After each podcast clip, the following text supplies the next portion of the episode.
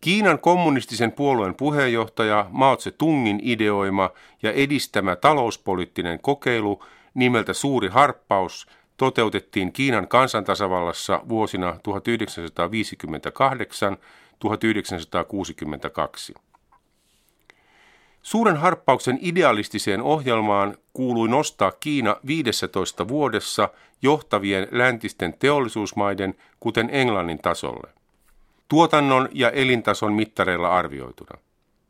Samalla oli tarkoitus siirtyä nopeasti suoraan kommunismiin.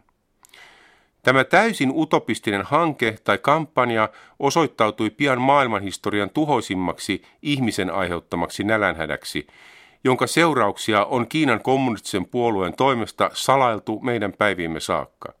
Aihe on Kiinan kansantasavallassa yhä tabu. Suuren harppauksen vuosina kuoli ihmisen aiheuttamaan nälänhätään noin neljän vuoden aikana vähintään 45 miljoonaa ihmistä. Arviot nälänhädän uhreista vaihtelevat 30 miljoonan ja 55 miljoonan uhrin välillä. Kiinan väkiluku kokonaisuudessaan oli tuolloin noin 650 miljoonaa ihmistä. Ja vaikka nälänhätä oli kommunistisen puolueen johdon tiedossa, sen annettiin vain tapahtua ja jatkua, järjen vastaisesti. Viime kädessä vastuussa tästä hirviömäisestä taloudellis-poliittis-ideologisesta kokeilusta oli puhemies Mao Tse-tung. Miten tähän oli tultu? Ja mitä suuren harppauksen aikana todella tapahtui? Kiinalainen Pekingissä asuva lehtimies nimeltä Yang Chi-sheng toimi uutistoimisto Xinhuan palveluksessa vuosina 1968-2001. Asemansa ansiosta hän pääsi suhteellisen vapaasti tutkimaan Kiinan maakuntien, piirikuntien ja kaupunkien arkistoja, jotka eivät vielä silloin olleet julkisia – Osa arkistoista on nyttemmin vapautunut tutkijoiden luvanvaraiseen käyttöön. Hän keskittyi tutkimuksissaan suuren harppauksen vuosiin. Yang Chishengin teoksesta julkaistiin joulukuussa 2012 englanninkielinen 600-sivuinen lyhennetty lahitos nimeltä Tombstone, The Great Chinese Famine uh, 1958-1962, hautakivi Suuri kiinalainen nälänhätä vuosina 1958-1962. Tämä radioessee perustuu Yang Chi-sengin kirjan tarjoamiin tietoihin. Yang kirjoittaa. Hautakivessä muistot konkretisoituvat. Meidän tulee hyvien asioiden ohella muistaa myös huonot asiat. Kirkkaat alueet, mutta myös pimeys. Totalitaarisissa järjestelmissä virkamiehet pyrkivät peittelemään virheitään ja nostamaan esille hyvät tekonsa, sivuuttamaan epäkohdat ja tiukasti juurimaan ihmisten muistista aiheuttamansa katastrofit, pimeyden ja pahuuden. Kiinassa valtaa pitävät tahot ovat pyrkineet unohtamaan aiheet, jotka maan lähihistoriassa koskevat puolueen aiheuttamia katastrofeja. Pystytän tämän hautakiven jotta ihmiset voisivat muistaa. Yang Chi-shengin oma isä, talonpoika, kuoli nälkään loppukeväästä 1959. Eikä kukaan kuulema voinut asialle mitään. Hän oli syönyt jopa lähistöllä kasvavien puiden kaarnat, kasvien juurista puhumattakaan, mutta mikään ei auttanut häntä, eikä hänen naapureitaan. Ihmisiä kuoli nälkään kuin kärpäsiä. Suuren harppaukseen johtaneissa tapahtumissa oli viime kädessä kyse valtapolitiikasta.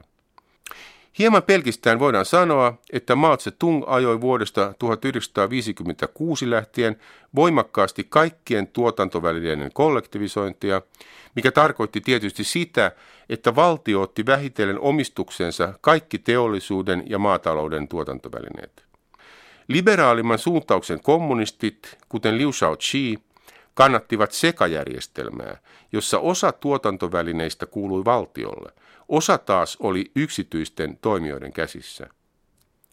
Eräänlaisena lähtölaukauksena suurelle harppaukselle oli niin sanottu oikeiston vastainen kampanja, joka aloitettiin keväällä 1957 – sitä ennen Mao Tse-tung oli pyytänyt kiinalaista älymystöä ja opiskelijoita esittämään julkista kritiikkiä vallitsevista oloista ja epäkohdista. Älymystö tarttui innokkaasti tähän sadan kukan kampanjaan, mutta kritiikin määrä yllätti Maon.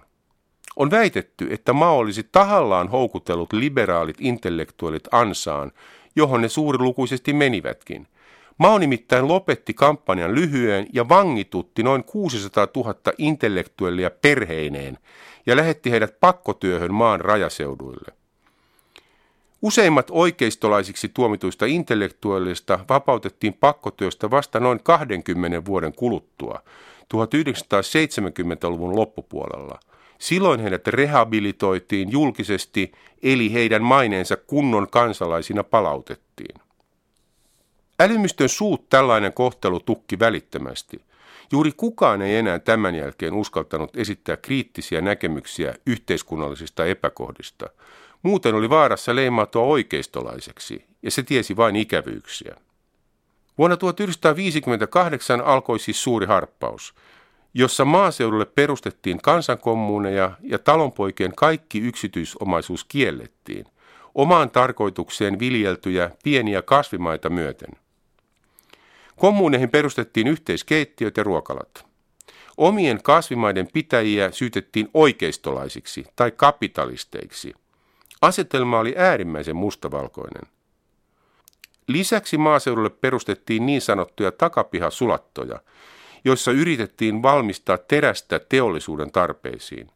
Sulattojen materiaalina käytettiin muun muassa ihmisten keittiöastioita, työkaluja ja muita metalliesineitä. On sanomattakin selvää, että pihasulatoista saatava tavara oli lähes käyttökelvotonta harkkorautaa.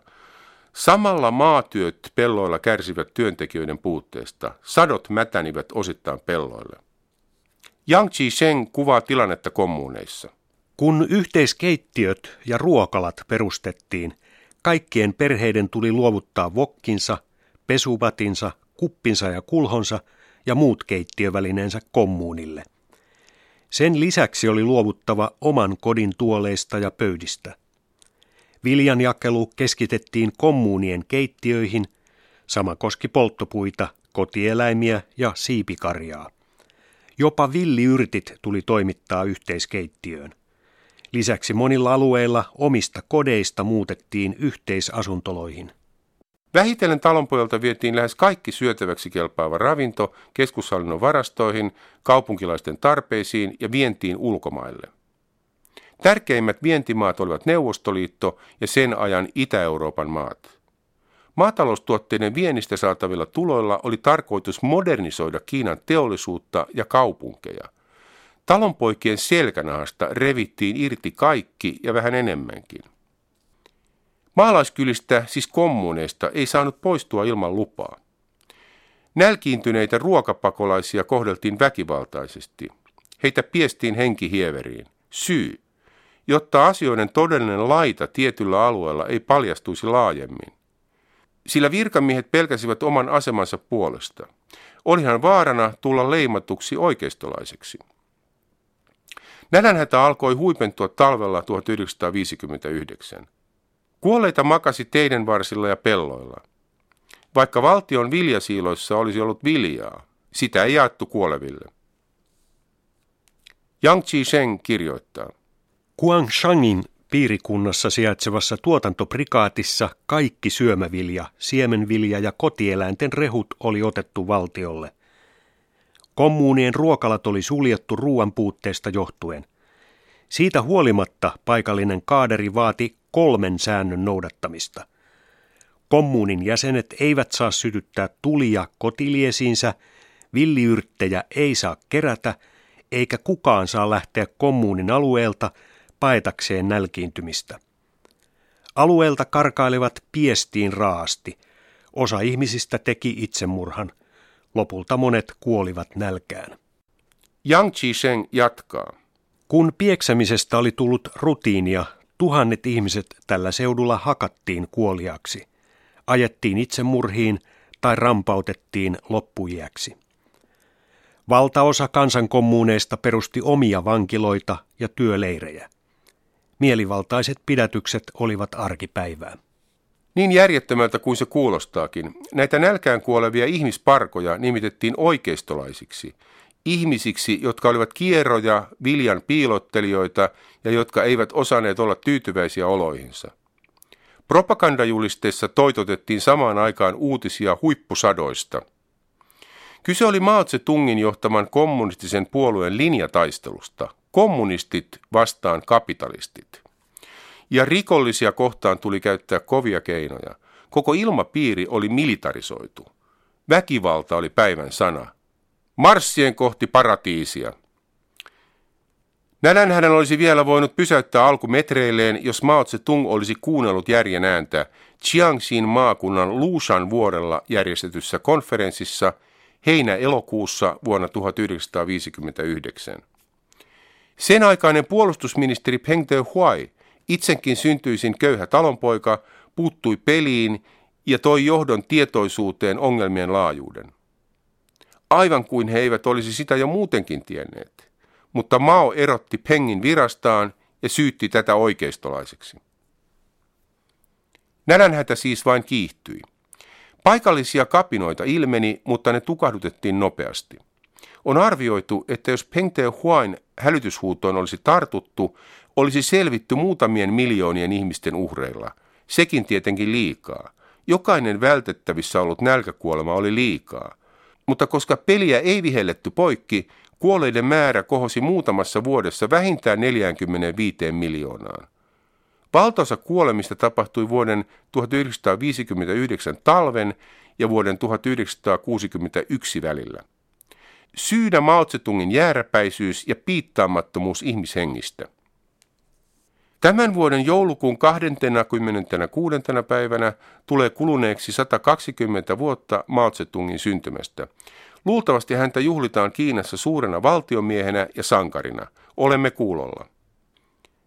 Äärimmillään nälänhätä johti kannibalismiin, ihmissyöntiin. Se oli arkistotietojen mukaan melko yleistä.